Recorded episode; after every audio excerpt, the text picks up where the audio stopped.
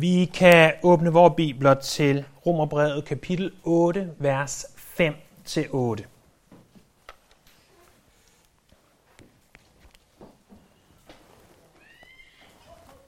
Her skriver Paulus. De kødelige vil det kødelige, de åndelige vil det åndelige. Det kød vil er død, og det ånden vil er liv og fred. For det kød vil er fjendskab med Gud. Det underordner sig ikke Guds lov, og det kan det heller ikke. De, som er i kødet, kan ikke være Gud til behag. Sidste søndag blev jeg ganske overrasket. Jeg er sikker på, at I ikke blev det. Jeg havde naturligvis troet, at jeg kunne gennemgå fire vers på en søndag. Det ved jeg jo godt er utopi og tro, men øh, og det kunne jeg naturligvis ikke, så jeg var nødt til at øh, dele prædiken over i to. Det, som vi begyndte at se på sidste gang i de her fire øh, vers, det er, at i vers 4, som jo altså er verset før, vers 5, der skrev Paulus til menigheden i Rom, at lovens krav skulle opfyldes i os, og hvem er os? Det er dem, som ikke lever i lydighed mod kødet, men i lydighed mod ånden. Hvad betyder det? Jamen det forklarer han så i vers 5-8. Han siger i vers 5-8, at der er to kategorier af mennesker i den her verden. Der er de, som er kødelige, og der er de, som er åndelige. Vi kunne også sige det på en anden måde. Der er de, som er ikke er kristne, og der er de, som er kristne. Vi kunne sige dem, der ikke er født på ny, dem, der er født på ny. Øh, der er ganske mange titler, vi kunne give det, men faktum er det samme, at Bibelen igen og igen og igen og igen inddeler menneskeheden i disse to kategorier. Vi begyndte så sidste gang at se på de her to kategorier, fordi teksten, vers 5-8, giver os fire forskellige kontraster imellem dem. Og den første af de kontraster var, at de har to forskellige livssyn. Et livssyn er det, som dominerer dit liv. Det er det, som er vigtigst for dig. Og er det det kødelige, eller er det det åndelige? Det at have et kødeligt livssyn betyder, at du lever for det, som er kødets gerninger, som de defineres i Galaterbrevet kapitel 5, vers 19-21. Hvad er det, der dominerer dit liv? Jeg taler ikke om, at du falder i synd, jeg taler om, at du lever i synd. At have et åndeligt livssyn betyder derimod, at du ikke derimod, at du ophører med at være i den her verden.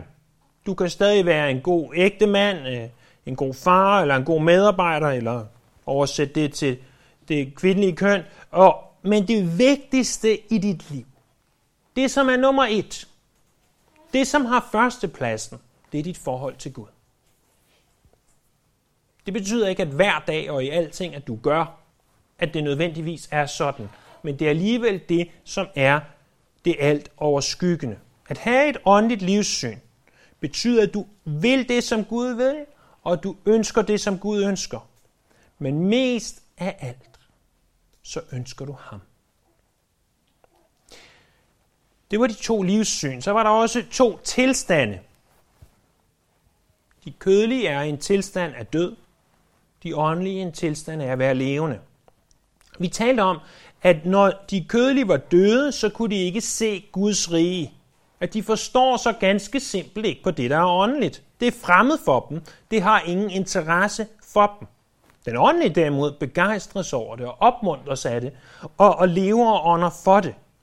Og som vi også talte om i 1. Korintherbrev kapitel 2, vers 14, så ser vi, at det kun når Guds ånd bor i dig, at du begynder at forstå de åndelige ting. Og det var her, jeg kom med den her illustration om, at det at prædike er jo en mærkelig størrelse, for jeg kan stå her, og I kan se ud som om I er dybt interesseret i det, jeg siger, men jeres tanker kan være på en hesteryg i Sahara, eller på en badestrand i Thailand, eller på, bare på den frokost, vi senere må skulle have.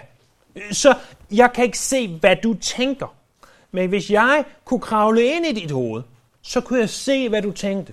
Så kunne jeg se, om du var på hesteryg i Sahara, eller på en badestrand i Thailand. eller bare sad over frokosten. Fordi Guds ånd bor i dig, så kan han forklare dig, hvad det er, Gud tænker. Det er ikke alt sammen, vi forstår, for Gud er uendelig meget større end os. Men vi kan forstå en del af det.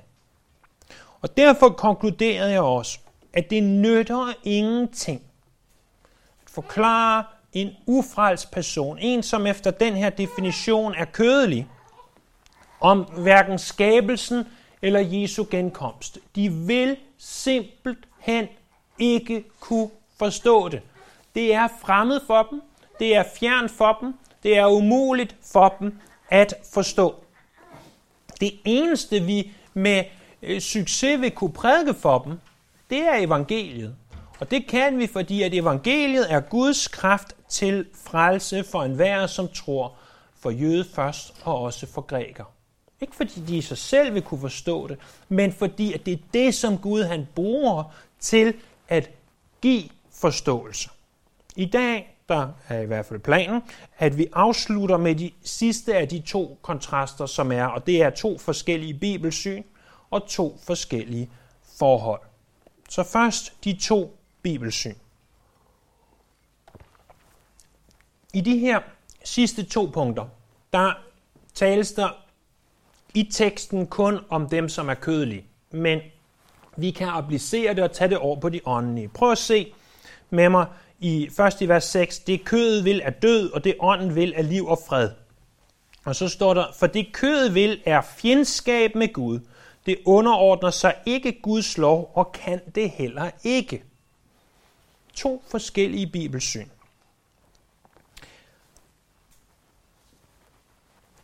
De kødelige, som de omtales her, de underordner sig ikke Guds lov. De har en direkte fjendskhed imod Bibelen. Jesus han udtrykte sådan her. I er mine venner, hvis I gør, hvad jeg siger. Det er Johannes kapitel 15, vers 14. Og, og dit syn på Guds lov, øh, som vi også i den her kontekst vil kalde Bibelen, det afspejler, hvorvidt du er kødelig eller er åndelig. Om du vil, prøv en gang at se salme 1. Den første salme, ikke den første salme, der blev skrevet, men den salme, som sættes først i salmernes bog, fordi den er en indledning til salmernes bog, ganske som salme 2 også er en indledning til salmernes bog. Men i salme 1, der giver øh, salmisten os den her kontrast. Han siger, lykkelig den, som ikke vandrer efter ugudeliges råd, og som ikke går på synders vej, og ikke sidder blandt spottere, men har sin glæde ved Herrens lov, og han grunder på den dag og nat, på hans lov dag og nat. Den mand, han er som et træ, der er plantet ved bækken. Det bærer frugt til rette tid, og dets blade visner ikke. Alt, hvad han gør, det lykkes for ham. Det er den ene. Han har sin glæde ved Herrens lov. Han er som et træ, der er plantet ved en bæk. Frugten kommer på det rette tidspunkt, og, og i den rette mængde måske endda, og, og bladene visner ikke. Han er et solidt plantet træ. Han er levende. Sådan går det ikke de ugudelige, står der så i vers 4. De er som avner, der blæses bort af vinden. Derfor står de ugudelige ikke fast ved dommen, synder ikke i retfærdiges forsamling. Herren kender de retfærdiges vej, men de ugudeliges vej går til grunde. De kødelige, eller som de nævnes her, de ugudelige derimod, de er som avner. Hvad er avner? Det er den øh, lille ting, der sidder uden på kornet, som man ikke bruger til det helt store, og som bare blæser væk, fordi det er så lette. Prøv at sammenligne, hvis du tænker på et stort egetræ for eksempel, øh, som står fast, som har stået der i måske 100, 200, 300 år. Der står det. Øh, og, og så tager du en, en lille avne, der blæser væk. Træet, det modstår vinden, det modstår blæsten, det modstår vejret, øh, men, men avnen, den blæser væk. Sådan vil det være, fordi at den gudfrygtige, den lykkelige, den der ikke vandrer efter de ugudelige råd, er forankret i Guds ord. Jeg kan sagtens forstå, at et menneske, som er kødeligt, som vores tekst definerer det, ikke vil have noget at gøre med Bibelen, og ikke vil underordne sig Guds lov. Bemærk, der står underordne sig Guds lov. Hvorfor? Fordi hvis du begynder at vil underordne dig Guds lov, hvis du begynder at tage Bibelen seriøst og forstå, at du rent faktisk er påkrævet at gøre de ting, som Bibelen siger, så appellerer det jo ikke specielt meget til mennesker, som er i kødet. Til mennesker, som gerne vil bestemme selv. Så de kødelige mennesker, de gør det, at de forsøger at forme deres egen Gud. De laver en form for à la carte Gud. I ved à la carte det her fra kortet, hvor man går ind på restauranten, og så bestemmer man selv, hvad man kan lide. Man, man laver sin egen menu, frem for en forudbestemt sammensat menu, som tag den eller lad være. De bestemmer de ting, øh, selv, hvad for nogle ting, de godt kan lide ved Bibelen, og dem, de ikke kan lide, dem afskriver de. På den måde så skaber de deres egen Gud med et lille g, som passer dem. Det er jo i sandhed det, som Bibelens andet bud forbyder os. Det er derfor, vi kan høre musikere, det er derfor, vi kan høre sportsstjerner, politikere citere dele af Bibelen, men det er de dele, de godt kan lide. Det er typisk noget med næstekærlighed, det er sjældent noget med synd, det er aldrig noget, der giver dig det fulde billede af, hvad Gud han siger. Så siger du måske, vent et øjeblik. Det er der jo masser af kristne, der gør. Der er jo masser af kristne, der, der tager lidt af Bibelen, og de tager den del, de godt kan lide, og det, de ikke kan lide, det taler de aldrig om. Men prøv at tænk over det et øjeblik. Du foruddefinerer, at de mennesker rent faktisk er kristne. Hvorimod det, som Bibelen siger, er, at hvis du ikke vil underordne dig Guds lov, så er du kødelig. Og hvis du er kødelig, så er du ikke en kristen. Dit syn på Bibelen viser, om du er en kødelig, eller om du er en åndelig. Og når vi kommer til de her mennesker, som, som påstår at være kristne, men ikke ønsker at tage Bibelen seriøst, så er der desværre kun en eneste konklusion det må være, at de udadtil virker åndelige. Men deres bibelsyn afslører, at de rent faktisk er kødelige. Fordi enhver åndelig vil have et ønske om at underlægge sig Guds lov. Så spørger du måske, Daniel, er du ikke lidt hård? Jo, jeg er lidt hård, men jeg er ikke hård på min egen autoritet. Jeg har hård på Herren Jesu Kristi autoritet. For prøv at høre, hvad han sagde i Matthæus kapitel 7, vers 21.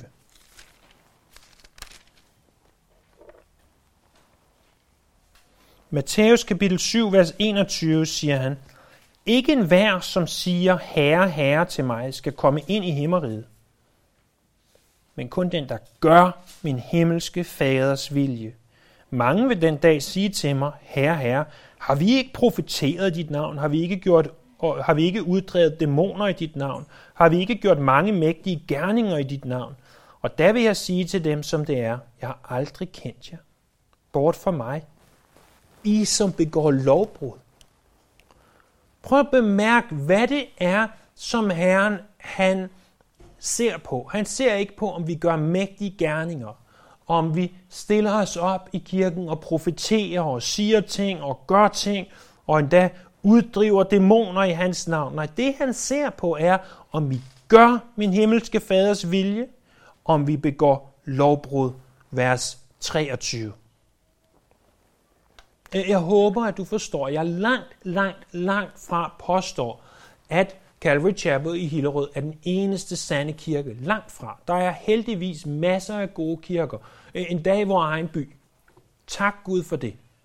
Men et hvert individ, som ikke ønsker at underlægge sig Guds ord, må stille sig selv spørgsmålet, er jeg kødelig, altså er jeg ikke en kristen, eller er jeg åndelig, er jeg en kristen? Jeg siger ikke, at du lever et perfekt liv efter Bibelen. Det ved vi godt. Det har vi fået forklaret, at det gør ingen af os. Det er ikke, hvorvidt du formår at udføre det For det ved vi godt, at du ikke 100% gør, men har du et brændende ønske om at udføre det? Har du et brændende ønske om at blive mere som ham? At blive mere, øh, at dit liv må blive formet mere efter Bibelens ord. Og når Gud siger til dig, det her, bør, det her skal du gøre, eller det her må du ikke gøre, siger du så, selvfølgelig herre, giv mig styrken til det. Eller siger du, det skal jeg nok selv bestemme.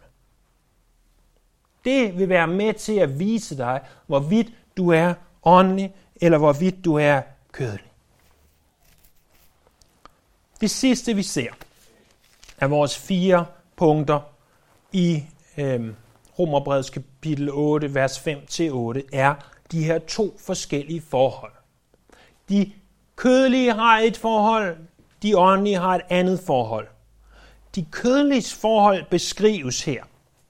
Det kødet vil være syv er fjendskab med Gud. De kødeliges forhold til Gud er fjendskab. De kan ikke være Gud til behag. Lad os prøve at høre, hvad Bibelen siger om det her andre steder. I 1. Johannes kapitel 2, vers 15. Elsk ikke verden og heller ikke det, som er i verden. Hvis nogen elsker verden, er faderens kærlighed ikke i ham. Og i Efeserne kapitel 4, vers 17-19, det siger jeg da, og vidner om i Herren. Lev ikke længere som hedningerne, tomme i deres tanker, formørket i sindet, fremmed for livet i Gud i deres uvidenhed og deres hjertes forhærdelse. I deres afstumpethed har de hengivet sig til udsvævelse, så de af griskhed begår alle slags urene handlinger. Og så i Kolossenserne 1.21, også jer, der før var fremmede og fjendske af sind med jeres onde gerninger. Alt det her, det går naturligvis tilbage til alt det, som vi i, i store, store detaljer har talt om i Romerbrevet kapitel 1-5 at alle mennesker har syndet, alle mennesker har mistet herligheden for Gud, og at alle mennesker fødes ind i den her verden som Guds fjender. De åndelige derimod er Guds venner. Kan I huske Romerbrevet kapitel 5, vers 1? Da vi nu er blevet gjort retfærdige af tro, har vi fred med Gud ved vor Herre Jesus Kristus. Vi har fred med Gud ved vor Herre Jesus Kristus. Øh, fordi Gud han sendte sin enborne søn Jesus Kristus som et offer i stedet for os, så kan vi blive erklæret retfærdige, og vi har fred med Gud. Det er naturligvis udgangspunktet for vores venskab, at vi ikke længere er fjender. De åndelige, de er Guds venner, og de lever i tro.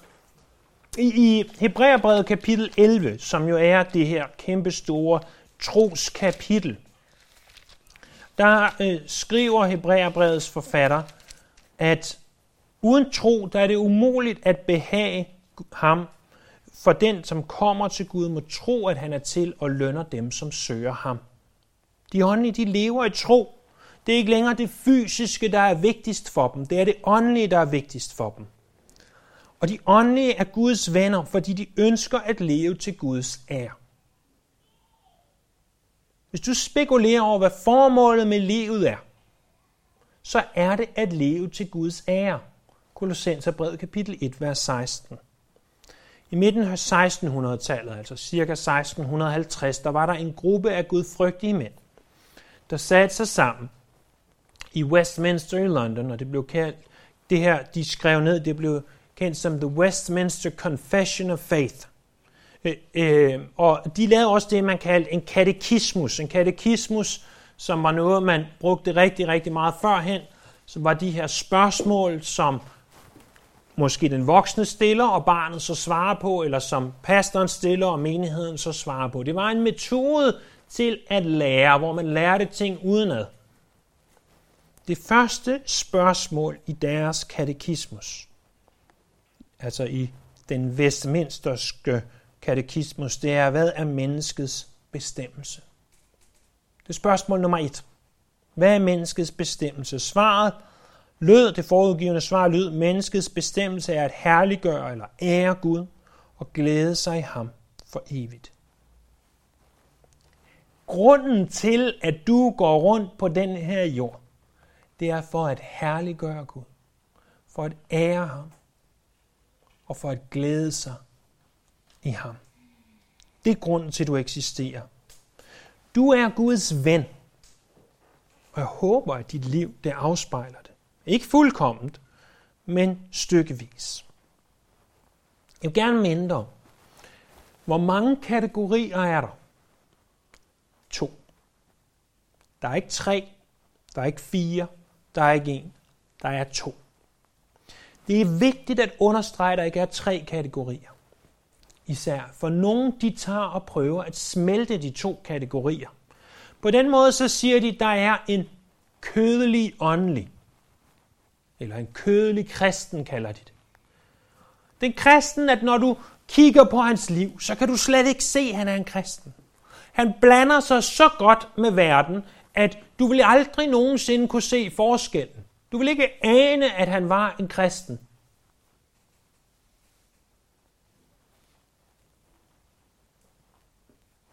Den kategori eksisterer ikke.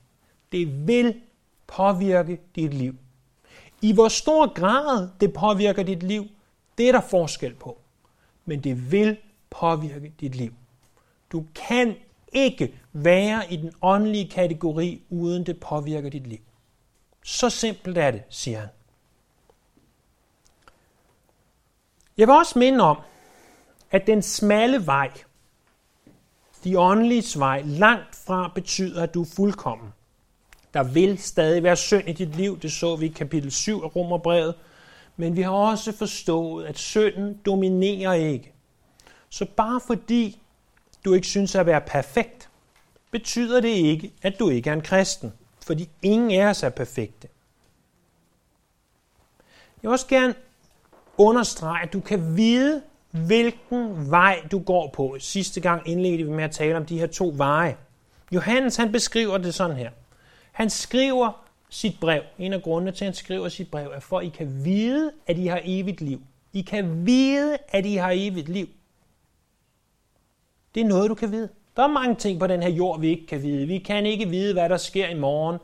Vi kan ikke vide, hvad der sker om lidt. Vi kan ikke vide, hvordan krigen i Ukraine ender. Vi kan ikke vide, hvad der sker med priserne i supermarkedet. Øh, vi kan ikke vide, om coronavirusets femte bølge nu kommer tilbage. Der er masser, vi ikke kan vide. Men der er én ting, du kan vide. Du kan vide, at du har evigt liv. Du behøver ikke være i tvivl om det. Du behøver ikke frygte det. Du kan vide det. Du skal nemlig ikke bilde mig ind, at hvis du sidder i din bil, og du kører rundt, og du kigger dig omkring, at du så ikke kan kende forskel på en villavej og en motorvej. Hvis du kan det, så ikke kan det, så bør du i hvert fald ikke have kørekort. Lad os sige det sådan. Så simpelt er det. Nogle mennesker, de kører, som om de ikke kan kende forskel på en villavej og en motorvej. Shame on them.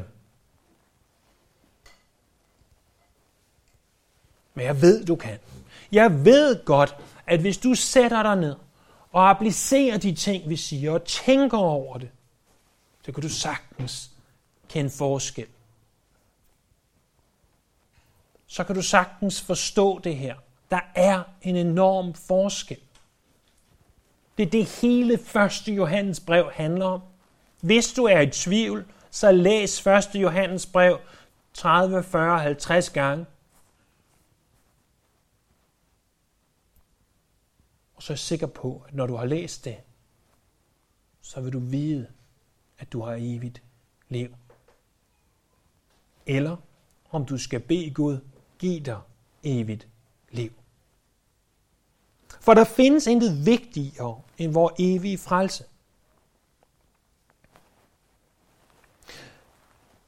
Og at når du først har sikret at du er, har evigt liv, så vil der ikke være nogen vejbump, nogen suspekte typer på gadehjørnerne, ingen nedbrændte huse, ingen brændende biler, ingen udrykningskøretøjer, ingen fartbøller, intet kan få dig af vejen igen.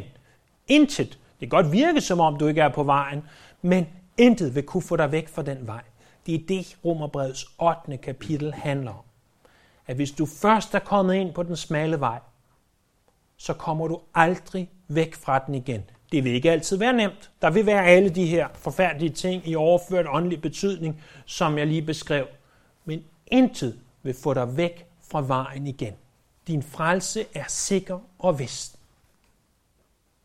Kan du se vigtigheden af, at du ved, at du har evigt liv? For hvis du først ved, at du har evigt liv, så behøver du ikke gå og frygte, om du i morgen gør et eller andet, der gør, at du mister din frelse. Vi bliver nødt til at få det ind i vores knold, at Gud har givet os et nyt hjerte, så vi ved, at vi har evigt liv, så vi ikke behøver at frygte det. Fordi når, når du først forstår det, at du ikke behøver frygte for din frelse, prøv at tænk på, hvilken glæde du kan have, hvilken frihed du kan have til at tjene Herren. Og den sidste ting, jeg gerne vil understrege for dig, det er selve formålet med livet.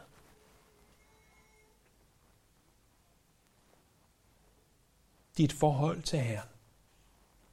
Der er masser af ting i mit liv, der fylder rigtig meget. Der er også ting, der fylder for meget.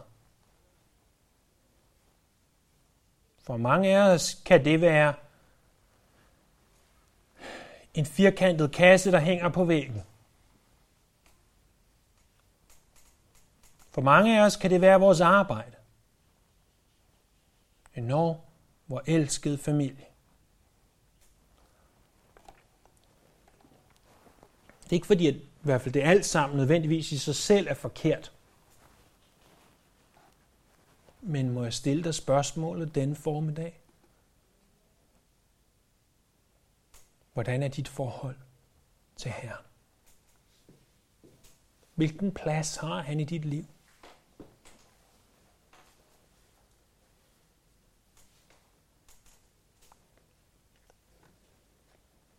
Man taler altid om det her med et personligt forhold til Gud. Husk, at det er et personligt forhold. Det handler altså ikke om, hvor mange sider vi får læst i Bibelen. Det, det handler ikke om, hvor mange penge du giver til gode gerninger, eller hvor mange gode gerninger du gør. Det handler om, du har et forhold til den levende Gud. Øh, kan du med vidshed sige, jeg har ved Jesu blod ret til at gå ind bag ved forhænget og tale med Gud. Det kan du kun, hvis du har et personligt forhold til ham.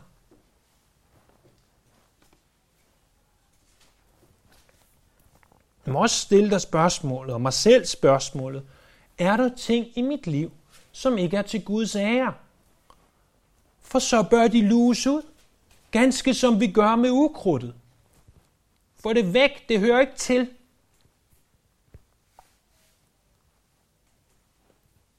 Og hvis der taler om grovt ukrudt, så må vi tage skrabemidler i brug. Men lad mig til sidst stille dig det alt afgørende spørgsmål. Og, og jeg håber og tænker, at hver af jer kender svaret. Hvis ikke, så søg jeres hjerter til I gør. Spørgsmålet er, er du kødelig? Eller er du åndelig? Lad os bede.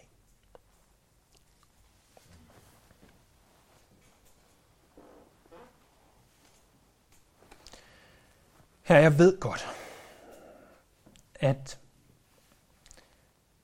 at når vi bliver stillet så voldsomme spørgsmål her,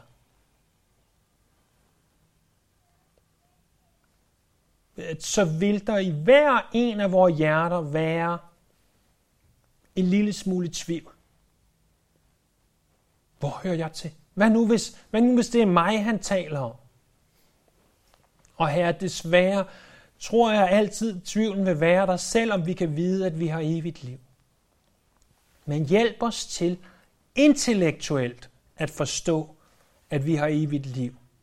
For når tvivlen i vores hjerter så kommer, så vil det intellektuelle kunne svare på den tvivl, der er i vores hjerter. Hjælp os til, Herre, at se os selv i dit spejl og vide, at vi har evigt liv. Hjælp os til at forstå, at der er kun to muligheder. Ikke tre, ikke fire, ikke ti, og ikke kun én. Der er to. Og her hjælp os til for vores ufrelste familiemedlemmer og venner at forkynde evangeliet for dem. Ikke mere og ikke mindre og ikke andet. Men lad os forkynde, at du er død for vores sønder, og du er opstået igen, og du lever i dag. Og vi tilbeder dig nu, her, for vi ved godt, at det er hele formålet med vort liv.